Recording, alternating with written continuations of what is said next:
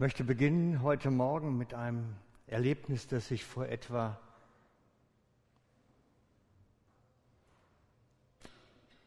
...25 Jahren gehabt habe. Es war nachts, geschlafen, schönartig neben meiner Frau, wie sich das gehört. Und mitten in der Nacht, so zwischen eins und zwei, weckt mich Gott, wirklich, er weckt mich. Es gibt es in der Bibel, selbst David kannte das schon. Er weckt mein Ohr, heißt es dort in der Bibel. Und das habe ich auch erlebt, dass Gott mir mein Ohr weckt und mich weckt. Und ich wusste, ich muss jetzt beten. Für eine, ich wusste auch wofür sogar. Und dann bin ich aus dem Schlafzimmer heimlich tapsig raus, nach nebenan ins, ins, äh, ins Büro. Das Büro war nebendran. Äh, und habe mich dann auf mein Sofa gesetzt und gar nicht mal davor gekniet, vor das Sofa gekniet und für die Sache gebetet, die Gott mir so aufs Herz gelegt hatte da in der Nacht. Und ich weiß nicht, ob ihr das kennt, aber plötzlich hatte ich das Gefühl, da guckt dich einer an. Kennt ihr das, diesen Blick so im Rücken zu spüren? Und ich sitze da und bete und spüre, da ist jemand im Raum der guckt dich an. Ich habe mich kaum getraut, mich umzudrehen. Habe ich einen Einbrecher da? Was ist das jetzt? Wer schaut dich da an? Und ich denke, es war, es war Gott selber.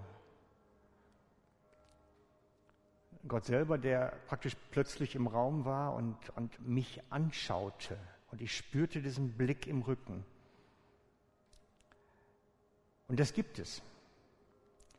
Ich möchte damit beginnen, weil es das, das erste Geheimnis ist, auf das ich euch hinweisen möchte. Ein großes Geheimnis, was uns so wie ein bisschen verloren gegangen ist. Wir reden immer davon, dass Jesus in dir wohnt, in deinem Herzen wohnt, dass er in dir Raum nimmt durch seinen Heiligen Geist. Was wir irgendwie aus dem Blick verlieren ist, dass es nicht nur der Geist Gottes in uns ist, sondern auch der Geist Gottes um uns. dass der Geist Gottes auch um uns ist, dass er von außen auch zu uns wirkt, dass Gott nicht nur in unserem Herzen wohnt, sondern auch um uns sein kann. Und das gibt es in ganz intensiver Form und das gibt es auch in ganz schwacher Form. Und man spürt es manchmal an Stimmungen. Man spürt es an Stimmungen plötzlich eine Welle der Begeisterung durch einen Raum geht, wo viele Leute sind. Manchmal ist das in Afrika, kennt man das noch eher, so eine, so eine Stimmung des Gebens und Verschenkens und des Preisens und dann bricht förmlich was auf. Die können das noch ganz anders als wir. Aber ich glaube, dass es wirklich, wenn, wenn Gott berührt, von außen berührt, jemanden kommt und ihn von außen berührt. Ich habe mal vor langer Zeit hat, glaube Adi war es, das Video von Azusa Street gezeigt. Was viele nicht wissen, da hat der Geist Gottes in den Leuten gewirkt und von außen gleichzeitig. Mit dem Ergebnis, dass zum Ende hin das Gebäude ausgesehen hat, als würde es brennen. Die sind zweimal mit der Feuerwehr ausgerückt, um es zu löschen weil sie geglaubt haben, das Gebäude brennt. Dabei war das Gottes Gegenwart. Dabei war das Gottes Gegenwart. Wir müssen bedenken, Gott kommt auch nicht nur in uns und füllt uns und möchte uns neu berühren, sondern er kommt auch von außen. Und manchmal spürt man das. Das letzte Mal habe ich es gehabt in einem Gottesdienst. Im Winter war alles zu, war beheizt, war gut. Und plötzlich kommt so ein Windzug dadurch, das muss einem so den Rücken, man kriegt richtig Hühnerhut dann. Spürt, da ist was jetzt. Darum, Gott kann von innen und von außen wirken. Und ich finde es wichtig, dass wir das im Sinn behalten, weil ich glaube, Gott möchte auch von außen auf uns kommen, uns als Gemeinschaft berühren und etwas tun. Ich bin gespannt. Ein zweites Geheimnis, was ihr auch alle kennt und was ich wieder hochholen möchte. Das zweite Geheimnis ist, ich möchte euch verraten, wie alle Gebete erhört werden. Möchte euch verraten, wie alle Gebete erhört werden. Egal was, was, nicht egal, aber alle Gebete. Okay? Weiß jemand zufällig, wie das funktioniert? Dann gehe ich jetzt auf meinen Platz und du machst weiter. Nein. Also, das steht im 1. Johannes 5,14. Und wer an Jesus glaubt, kann sich voll Zuversicht an Gott wenden. Denn wenn wir um etwas bitten, was seinem Willen entspricht, erhört er uns. Und weil wir wissen, dass unsere Bitten erhört werden, können wir sicher sein, dass er uns das Erbetene gibt. So sicher, als hätten wir es bereits bekommen. Schaut es euch genau an. Wo ist der Schlüssel? Man betet um etwas, was seinem Willen entspricht. Man betet um etwas, was seinem Willen entspricht und dann bekommt man es auch. Ich sage immer dazu, Gott hat etwas vorbereitet und das ist noch in der unsichtbaren Welt. Und wenn du sagst, so und jetzt Herr, werf's hinunter, dann kommt das auch, weil er es ja schon vorbereitet. Wir sollen in dem beten, was seinem Willen und seiner Vorbereitung und seinen Plänen entspricht. Und dann frage ich dich, kannst du das? Hast du das schon mal gelernt? So diesen Blick in den Himmel zu tun, zu erkennen, was ist da jetzt vorbereitet und es wie herunterholen auf die Erde. Das geht ein bisschen anders, als ähm, das vielleicht so deine Praxis ist.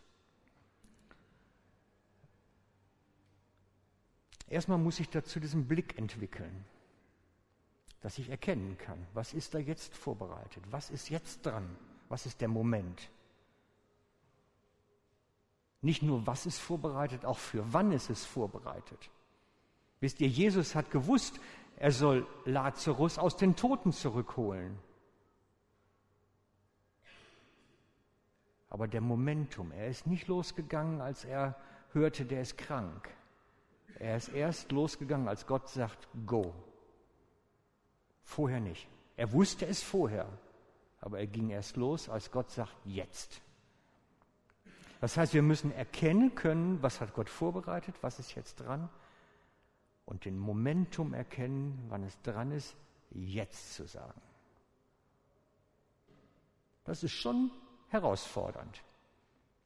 Aber ich glaube, dass das jeder von uns mit ein bisschen Übung hinkriegt. Und ich will das mit euch heute üben. Wir machen einen praktischen Teil. Ich werde es heute mit euch noch üben dieses Erkennen, dieses Hören, dieses Schauen. Was ist dran? Und ich glaube, man kann da drin wachsen, besser werden, gut sein. Und ich glaube, wir haben alle miteinander Entwicklungspotenzial und brauchen Übung. Dieses zu erkennen. Und dann, wenn wir beten, dann sagen wir nämlich nicht, bitte, bitte Herr, gib mir doch. Also machen wir mal ein praktisches Beispiel. Du hast einen miesen Job. Das gibt's. Ich weiß, dass einige schon sowas, solche Erfahrungen gesammelt haben. Irgendwann in ihrem Leben. Du hast einen Job, der wirklich beschissen ist. Wegen was auch immer. Wegen dem Geld, wegen dem Chef, wegen dem, was ihr macht, egal, spielt keine Rolle. Dann kannst du dich natürlich hinsetzen und sagen, bitte, bitte, Herr, gib mir einen neuen Job. Ist es das? Ist es das? Definitiv nicht. Da steht, ich schaue, was hat Gott vor. Und dann muss ich erkennen, Ist das jetzt, die Zeit ist vorbei? Oder ist das jetzt, halte aus, ich schenke Veränderung? Ist das jetzt, ich werde die Situation ändern? Oder such was Neues? Was, was ist es jetzt? Ich muss erkennen. Und wenn ich dann weiß, die Zeit ist vorbei, ich brauche einen neuen Job, weil das gibt's. Dann sage ich nicht, bitte, bitte, Herr, gib mir einen neuen Job, sondern ich versuche zu schauen, was ist vorbereitet für mich? Was ist das, was Gott jetzt für mich hat? Und dann gehe ich dahin. Das Erkennen ist wichtig. Ich habe das mehrmals in meinem Leben erlebt, dass ich plötzlich wusste, jetzt ist das dran und das musst machen.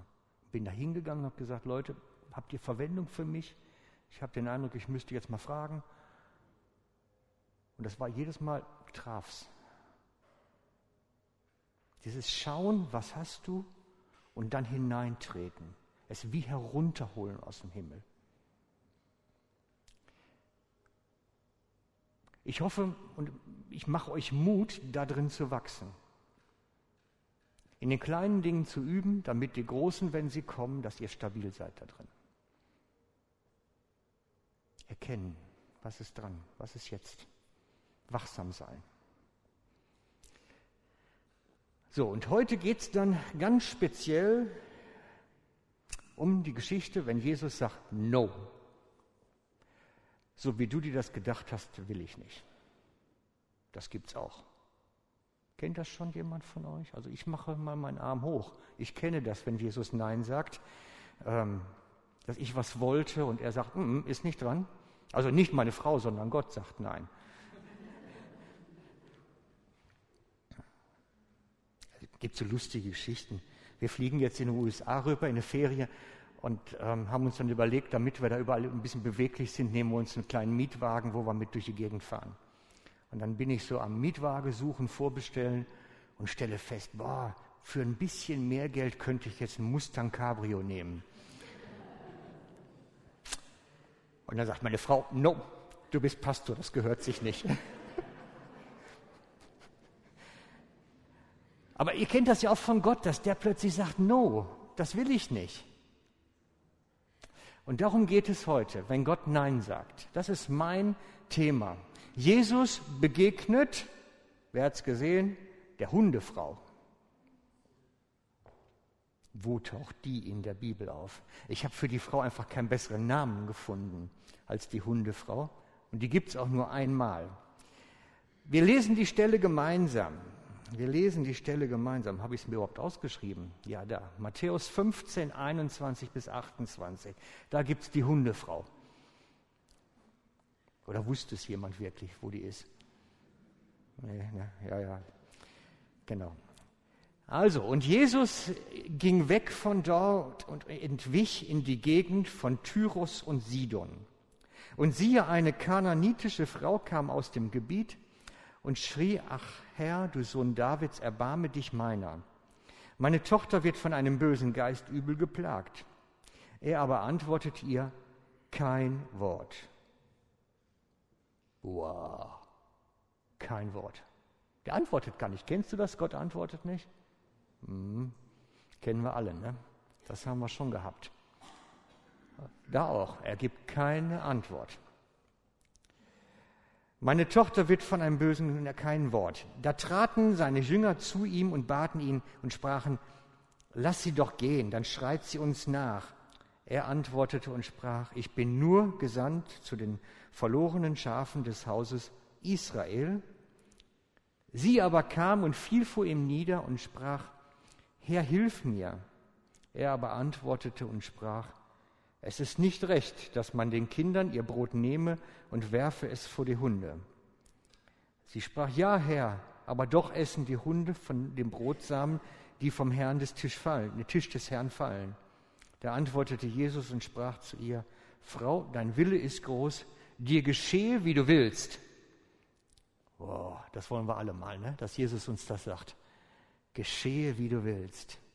So wie ein Freibrief fast geschehe, wie du willst. Und ihre Tochter wurde gesund zur selben Stunde. Also schauen wir es uns mal ein bisschen genauer an, die ganze Geschichte. Jesus ging von dem Ort, wo er war, das war am See äh, Genezareth, ging er weg, weil er merkte, jetzt spitzt sich der Konflikt mit den Juden zu, jetzt wird es kritisch, ich brauche jetzt wie ein Stück Abstand. Und er ging nach Sidon und Tyrus. Das ist in der Karte oben rechts, ich glaube, kriege ich das hin? Nee. Nee, es gelingt nicht. Oben rechts Sidon und Tyrus an der Küste in Phönizien. Das heißt, die Frau, die zu ihm kam, war eine Phönizierin. So, da kriegen wir es. Da, Tyrus und Sidon. Jetzt kriegen wir es. So geht's. Ne? Und er kam vom Galiläischen Meer. Das heißt, er zog sich zurück ins Ausland, müsste man sagen. Erst Sidon, dann Tyrus, um dann nachher wieder zurückzugehen. Und die einzigste Begegnung, die er dort hat, dort in Phönizien im Ausland, ist diese Frau, die Kananiterin. Und sie kommt und will was. Sie will Heilung. Sie hat es mitgekriegt, wer Jesus ist, hat mitgekriegt, scheinbar irgendwo was aufgeschnappt und gehört, da ist Hilfe zu bekommen und hängt sich wie eine Klette förmlich an ihn. Sie will. Die gibt nicht auf, wenn er Nein sagt. Er reagiert ja nicht mal. Und ich glaube, das ist ein wichtiger Punkt für uns, dieses Drableiben. Ich habe mir lange noch Gedanken gemacht, kann man Jesus zu was überreden, was eigentlich nicht in seinem Plan war? Und ich habe mich extra sogar noch am Freitag mit einem richtig guten Theologen, also zumindest besser als ich, äh, zusammengesetzt und wir haben uns das auch von der Theologie her angeschaut. Kann man Jesus zu was überreden, heute, jetzt, hier, was er eigentlich gar nicht so vorgesehen hat? Also wenn ich jetzt nicht sehe, mein Job ist scheiße und ich habe keinen Bock mehr, das auszuhalten und ich sehe nichts, kann ich Jesus überreden, was zu tun? Spannende Frage, ne? Ich meine, das, das kennt ihr ja alle, dass ihr manchmal in Problemen drinsteckt und sagt, Gott sollte mir helfen, aber man kann nicht erkennen, was da jetzt irgendwie ist. Kann man Jesus dann überreden, was zu machen, was eigentlich nicht vorgesehen ist? Und ich glaube ja, ich glaube ja, es ist möglich. Und zwar mit folgendem Gedanken. Also, stell dir vor, das bist du. So, ich, ich mal den, den Basecap auf, so. Eine kleine Nase dran, Mund, ein Ohr, so. Äh, und das hier ist dein Lebensweg, die Jahre, die du unterwegs bist. Mein Basecap kommst nicht auf die Welt, aber irgendwann so in Jugendjahren kommt das dazu, bis du dann nachher hier zu Grabe kriegst. So, da ist das Ende. Ich wollte keinen Sarg malen, das sieht immer so traurig aus. Das ist dein Lebensweg, die Jahre, die du gehst. Und das ist der Chronos, die Chronoszeit, die wir haben. Steht auf dem Rücken deiner Uhr drauf. Chronometer. Guck mal nach. Das ist Chronos. Die Chronoszeit. Die ablaufenden, getakteten Sekunden, Minuten, Stunden, Tage, Wochen, Monate, Jahre, Jahrzehnte. Genau im Atomtakt. Genau.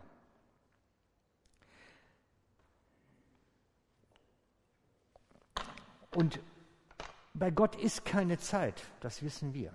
Gott hat keine Zeit. Das gibt es nicht bei ihm. Es ist ein unbekannter Faktor. Weil Gott über allem ist und von, müsste man zwei Augen malen, irgendwie von oben herunterschaut. So ist jetzt ein bisschen komisch alles.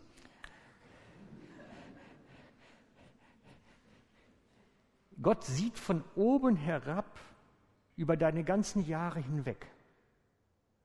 Er kann von oben sehen, wie du geboren wirst und im Mutterleib überhaupt entstehst und sieht auch, wie du den letzten Schnuf machst. Und er sieht es gleichzeitig. Es ist ein Blick eigentlich, weil bei Gott keine Zeit ist. Er sieht alles gleichzeitig. Bei ihm ist immer jetzt. Das ist ein großes Geheimnis, sagt die Bibel. Aber ich versuche euch an dieses Geheimnis heranzuführen. Gott sieht immer jetzt. So, und jetzt sieht er hier in der Mitte deines Lebens, malen wir das mal vielleicht rot, dann wird es noch ein bisschen bunter. So, hier machen wir mal einen Blitzschlag rein. So, da gibt es eine Krise. Da gibt es jetzt diese Jobsituation zum Beispiel.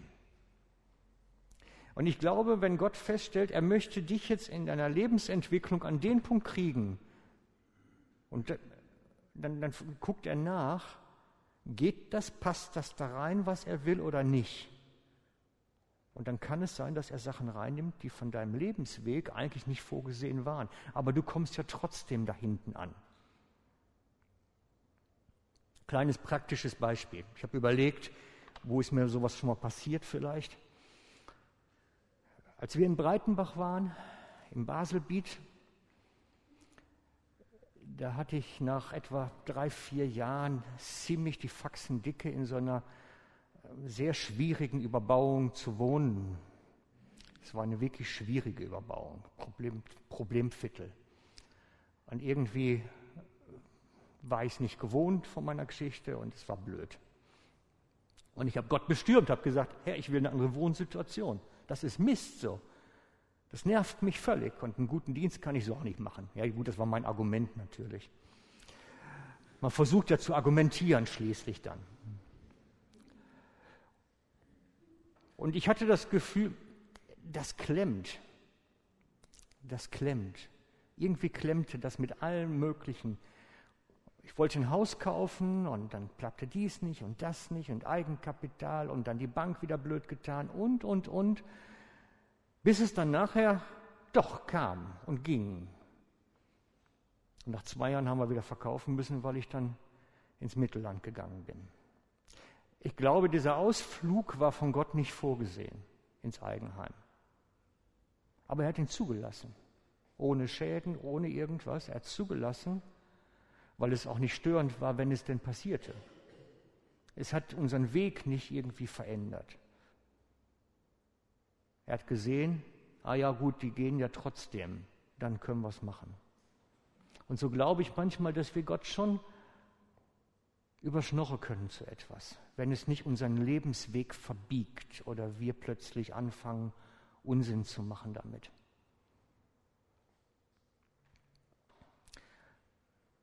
Und deswegen denke ich mir, manchmal sind Sachen schon möglich. Denk mal in, in, in biblischen Kategorien. Denk mal in biblischen Kategorien. Das Gleichnis vom Richter und der Witwe. Sie bekommt wegen ihrer Hartnäckigkeit das Erwünschte.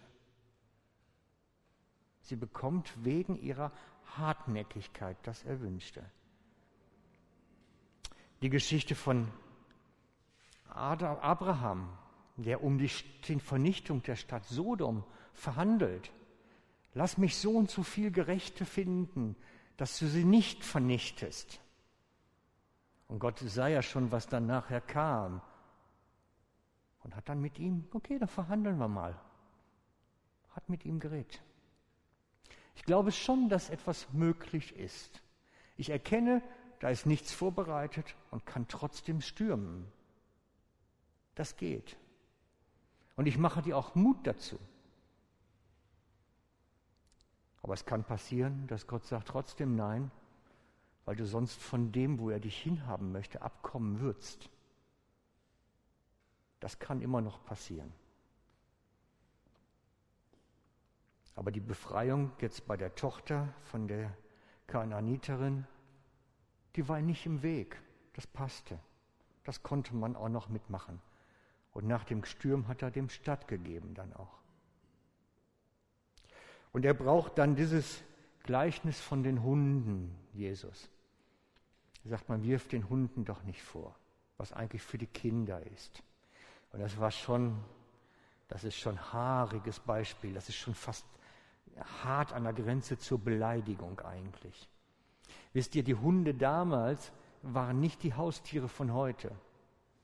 Damals die Hunde, die waren verlauste, kranke Straßenköter, die sich aus dem Müll ernährten. Die waren krank, die waren dreckig. Das waren nicht keine Streicheltiere. Und sie jetzt die Frau mit Hunden zu vergleichen, mit solchen Straßenkötern und sagen, guck mal, du bist für mich so ein Straßenköter in der Kategorie, das ist schon nicht nett. Würde ich auch nicht toll finden, wenn mich das jemand so nennen würde. Aber sie verhandelt trotzdem hartnäckig. Sie verhandelt hartnäckig. Eigentlich noch erstaunlich, diese Geschichte, weil eigentlich waren die Kananite so die, ähm, so wie fast ein Feindbild für Juden. Schlimmer noch als ähm, die Samariter. Danke. Das ist, wenn man die Predigt nicht Wort für Wort vorschreibt. Ne? Die Samariter. Schlimmer noch als die Samariter. Also die Kanaaniter waren wirklich Feindbilder. Die Samariter waren einfach nur nicht gemocht. Die waren einfach bleh, Abschaum. Aber die Kanaaniter waren wirklich ein Feindbild. Und deswegen war das schon erstaunlich, überhaupt die ganze Begegnung so in der Form. Und äh, sie kann trotzdem Jesus überreden, kann mit ihm das machen. Und wenn ich mir die Geschichte anschaue, jetzt alle zusammen, das Gleichnis vom Richter und der Witwe, die, diese Hundefrau, ähm, den Abraham, ich glaube, das hat auch was mit unserem Wollen dann zu tun. Wenn ich die alle anschaue, die wollten, die Frau wollte, die Frau mit dem Blutfluss, die Jesus Saum berührt, die hat sich an ihn geworfen in den Dreck, und hat seinen, seinen Rockzipfel berührt. Die wollte heil werden. Dieses sich wollen, mit ganzem Herzen auf Gott geworfen. Darum geht's. Und wenn ich manchmal Gebete höre, dann denke ich mir, willst du überhaupt? Das, das tönt dann immer so, oh Herr, bitte heile doch meinen Fuß, wenn es in deinem Plan ist oder so. Willst du wirklich? Dann schmeiß dich auf Jesus. Darum geht's doch. Schmeiß dich drauf. Schrei doch mal im Gebet. Ich habe einen Freund, der macht das. Der hat so viele Probleme, dass er nicht mehr zurechtkommt. Er hat mir erzählt, er geht jetzt nachts in den Wald, da ist er allein, da kommt keiner und brüllt darum. Er schreit Jesus an, sagt, hilf mir jetzt endlich. In seiner Wohnung kann er das nicht, dann weckt das ganze Haus. Also nimmt er sein Töffli und fährt nachts in den Wald.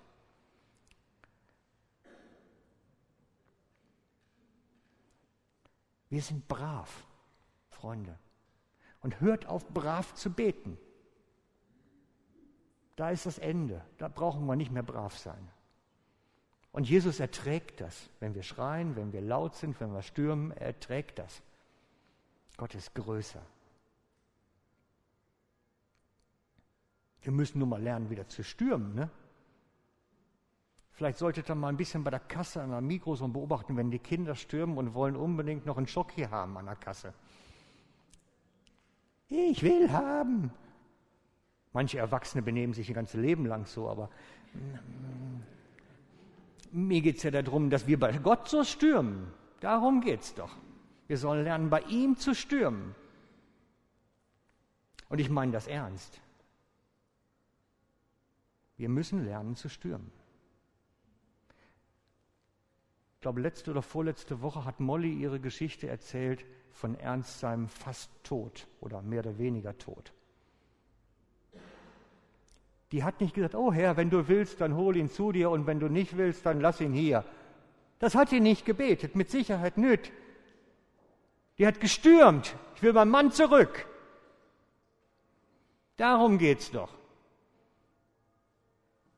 Mit brav beten ist es dann vorbei. Und wir müssen aufhören, brav zu sein im Gebetsleben. Glaubt's mir. Hebräerbrief sagt, dass Jesus seine Gebete mit lautem Geschrei dem dargebracht hat. Pünktchen, Pünktchen, Pünktchen. Mit lautem Geschrei hat Jesus gebetet.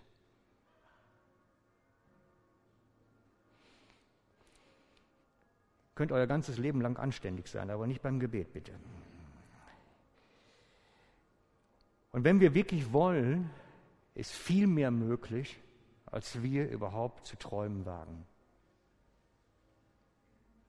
Ich habe sogar mal in meinem Leben erlebt, dass Gott die Zeit angehalten hat für mich. Ich weiß nicht, wie das funktioniert. Keine Ahnung. Ich bin auch kein Einzelfall, das habe ich schon inzwischen öfter gehört. Aber bei mir hat er wirklich mal, ich habe so geschimpft und geschrien und so viel Theater gemacht, glaube ich, dass dann wirklich einmal kurz die Zeit angehalten wurde. Alles ist möglich, glaubt's mir. Alles ist möglich. Was wir wissen müssen ist, was will Gott und was will er nicht. Wisst ihr, Abraham konnte mit Gott verhandeln, weil er wusste, was Gott beabsichtigt, wollte er mehr. Der Richter hat gesagt, mache ich nicht. Die Witwe wusste genau, der Richter will nicht. Und auch die Hundefrau wusste, der ignoriert mich, der will nicht. Ich, ich glaube manchmal, wir müssen erstmal wissen, woran sind wir überhaupt? Wir sind so ahnungslos.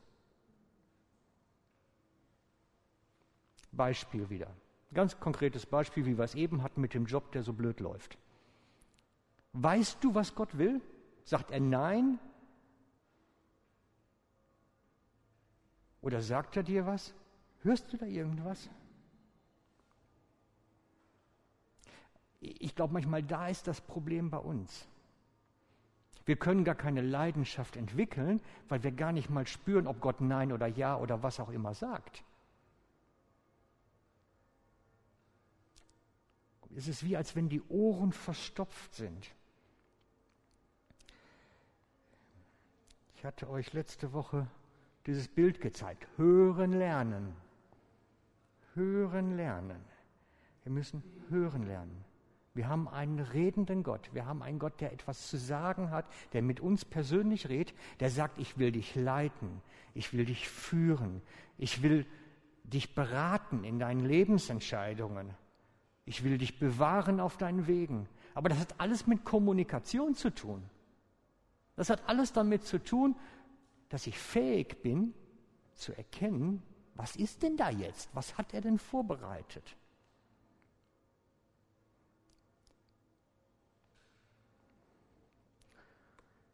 Und ich lade dich ein, damit auseinanderzusetzen, wie dein Hören und Spüren für das, was Gott vorhat, besser wird. Weil ich glaube, unser Wachstumspotenzial ist nach oben eigentlich offen. Ist eigentlich nach oben offen. Und dann, wenn Gott sagt Nein, dann sollen wir Leidenschaft entwickeln. Nicht aus Ahnungslosigkeit heraus, sondern wenn er sagt, nee, will ich nicht, dann sollen wir alle, dann sollen wir stürmen.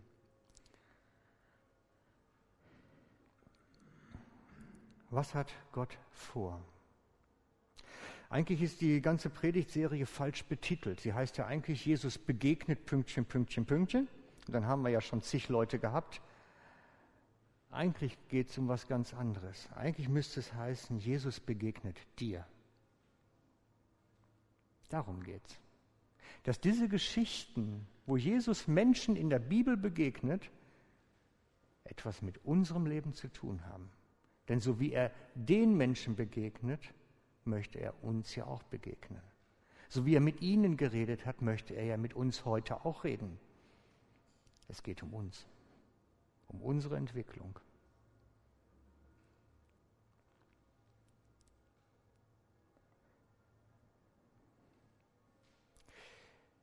Man kann hören lernen. Man kann es so lernen wie das Kind, das die Sprache lernt. Und das hat mit vielen Faktoren zu tun, aber es sind zwei essentiell. Das erste ist, du hast den Heiligen Geist empfangen. Du trägst Christus in dir. Du hast dieses Samenkorn in deinem Herzen, dass etwas passieren kann. Und das solltest du sicher sein und wissen. Ohne das ist es nicht möglich, in dir diese Stimme Gottes zu spüren und zu hören. Und wenn du da nicht sicher bist, dann lass uns dafür beten, dann legen wir dir die Hände auf und beten dafür, dass Gott kommt und genau das in deinem Leben tut. Und wenn du das empfangen hast, dann ist es ein Entdecken. Wie redet denn Gott zu mir persönlich? Wie redet er eine Sprache, die ich verstehen kann? Wie redet er, so dass ich es mitkriege und verstehe und auch wirklich dann kapiere?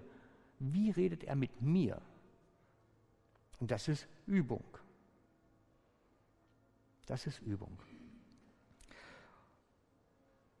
Und ich habe mir überlegt, ich möchte mit euch etwas Praktisches machen. Wir bauen das gleich in den Lobpreisteil, der gleich kommt, ein. Wir werden das so machen, dass wir nach einer Zeit Lieder wie so einen Moment der Stille haben. Und ich bitte euch auch ruhig zu sein dann. Das heißt, es ist kein lautes Gebet gewünscht eigentlich.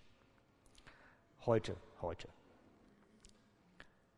Wir werden etwa, ich sag mal so zwei, drei Minuten Stille haben. Und dann werde ich von vorne einen Bibeltext vorlesen, zweimal. Den gleichen Text. Und dann werden wir wieder zwei oder drei Minuten Ruhe haben. Und dann schau doch mal, was Jesus in dir anspricht, was in dir anklingt, was in dir plötzlich passiert damit. Wo legt Gott dann eine, Betonung plötzlich auf etwas? Was möchte er vielleicht auch dir mitteilen oder uns mitteilen oder für jemand anderem? Was klingt da an? Ich habe gelernt, solche Zeiten sind manchmal wie so eine Klangschale. Man dutscht einmal dran und plötzlich kommt ein ganz toller Ton. Dong, wie eine Glocke. Und ich lade euch ein, gleich, das machen wir mitten in der Lobpreiszeit, mitzumachen, mal zu hören, mal zu spüren. Was, was, was bewegt sich in mir? Geh doch mal mit auf Entdeckungsreise. Wenn mit dir gebetet worden ist und du den Heiligen Geist empfangen hast, sollte da etwas klingen, etwas zu einem Klang werden.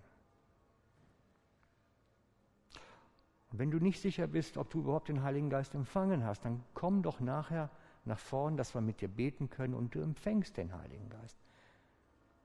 Gott hat gesagt, wem bittet, dem wird gegeben.